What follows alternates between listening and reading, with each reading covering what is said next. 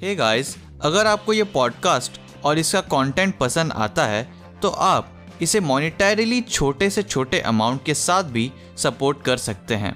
हमारा विजन है इस पॉडकास्ट को इंडिया का बिगेस्ट स्पेस साइंस पॉडकास्ट बनाना, और ये बिना आपके सपोर्ट के पॉसिबल नहीं।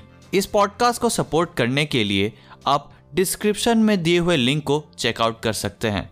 So with that said, enjoy this episode of space infinite podcast.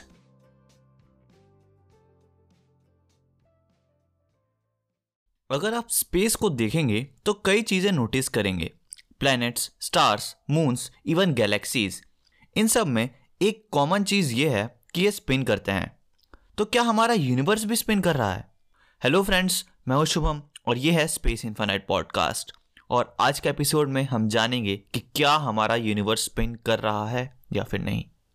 ये एक ऐसी मिस्ट्री है जो साइंटिस्ट स्टडी कर रहे हैं, क्योंकि ये हमें यूनिवर्स के फंडामेंटल नेचर के बारे में बता सकती है।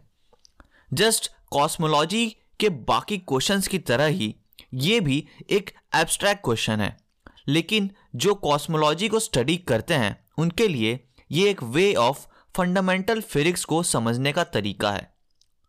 कई चीज़ें अर्थ पर लेबोरेटरीज में टेस्ट नहीं की जा सकती, तो कॉस्मोलॉजिस्ट यूनिवर्स और यूनिवर्स की ज्योमेट्री का यूज़ करते हैं जो बता सके कुछ फंडामेंटल फिजिक्स के बारे में। साइंटिस्ट ने यूनिवर्स के फंडामेंटल नेचर के बारे में सोचते हुए एज्यूम करना स्टार्ट किया कि यूनिवर्स रोटेट नहीं करता और ये आइसोट्रॉपिक है। इसका मतलब कि ये सेम दिखता है सभी डायरेक्शंस में। ये एजम्पशन कंसिस्टेंट है इवन आइंस्टाइन की इक्वेशंस में। और इसी थिंकिंग से साइंटिस्ट ने बिल्ड किया एक स्टैंडर्ड कॉस्मोलॉजिकल मॉडल जो डिस्क्राइब करता है यूनिवर्स को। ये एजम्पशन कि यूनिवर्स नॉन रोटेटिंग है, ये एनकोडेड है इवन हमारी कैलकुलेशंस करने के तरीके में, और हम जैसे डेटा को एनालाइज करते हैं उसमें, और बेसिकली बहुत सारी चीज़ें जो हम करते हैं उन सभी में ये एजम्पशन कांस्टेंट है।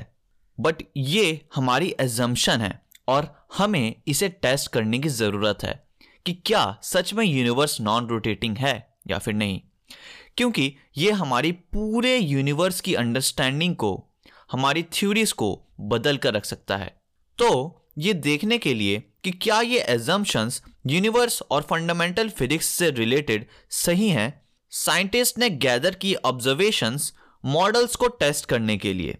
पर्टिकुलरली साइंटिस्ट ने कॉस्मिक माइक्रोवेव बैकग्राउंड से आने वाली लाइट को यूज़ किया।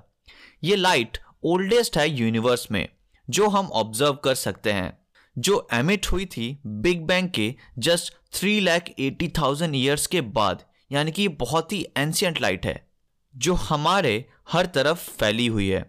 और ये ट्रेजर है इंफॉर्मेशन का कॉस्मोलॉजिस्ट के लिए जो यूनिवर्स को स्टडी कर रहे हैं।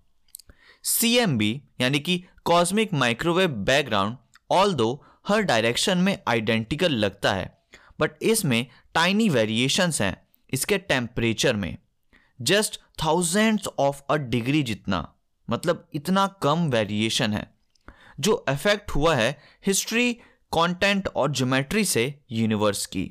यानी कि हमारे यूनिवर्स ने जिस तरीके से बिहेव किया है विथ टाइम, उसका इफेक्ट कॉस्मिक माइक्रोवेव बैकग्राउंड पर हुआ है।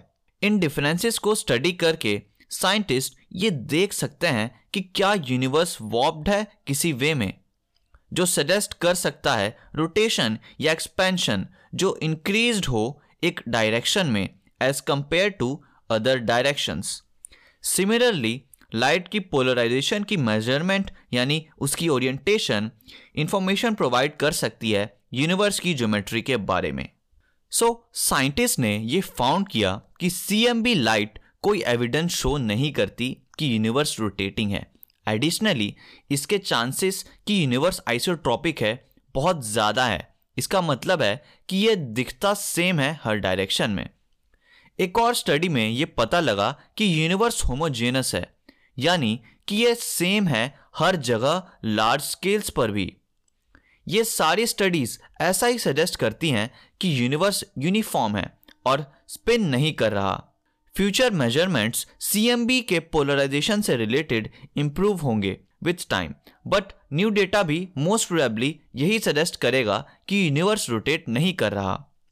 और ये रिलीफ है उन साइंटिस्ट और कॉस्मोलॉजिस्ट के लिए जिन्होंने अपनी थ्योरीज और मॉडल्स इस बात पर बेस किया था कि यूनिवर्स स्टैटिक है, क्योंकि अगर ये नहीं होता तो हमारी यूनिवर्स और फंडामेंटल फिजिक्स की कंप्लीट अंडरस्टैंडिंग मेजरली चेंज हो जाती। So friends, that's it for this episode and I hope कि आपको यह एपिसोड पसंद आया होगा।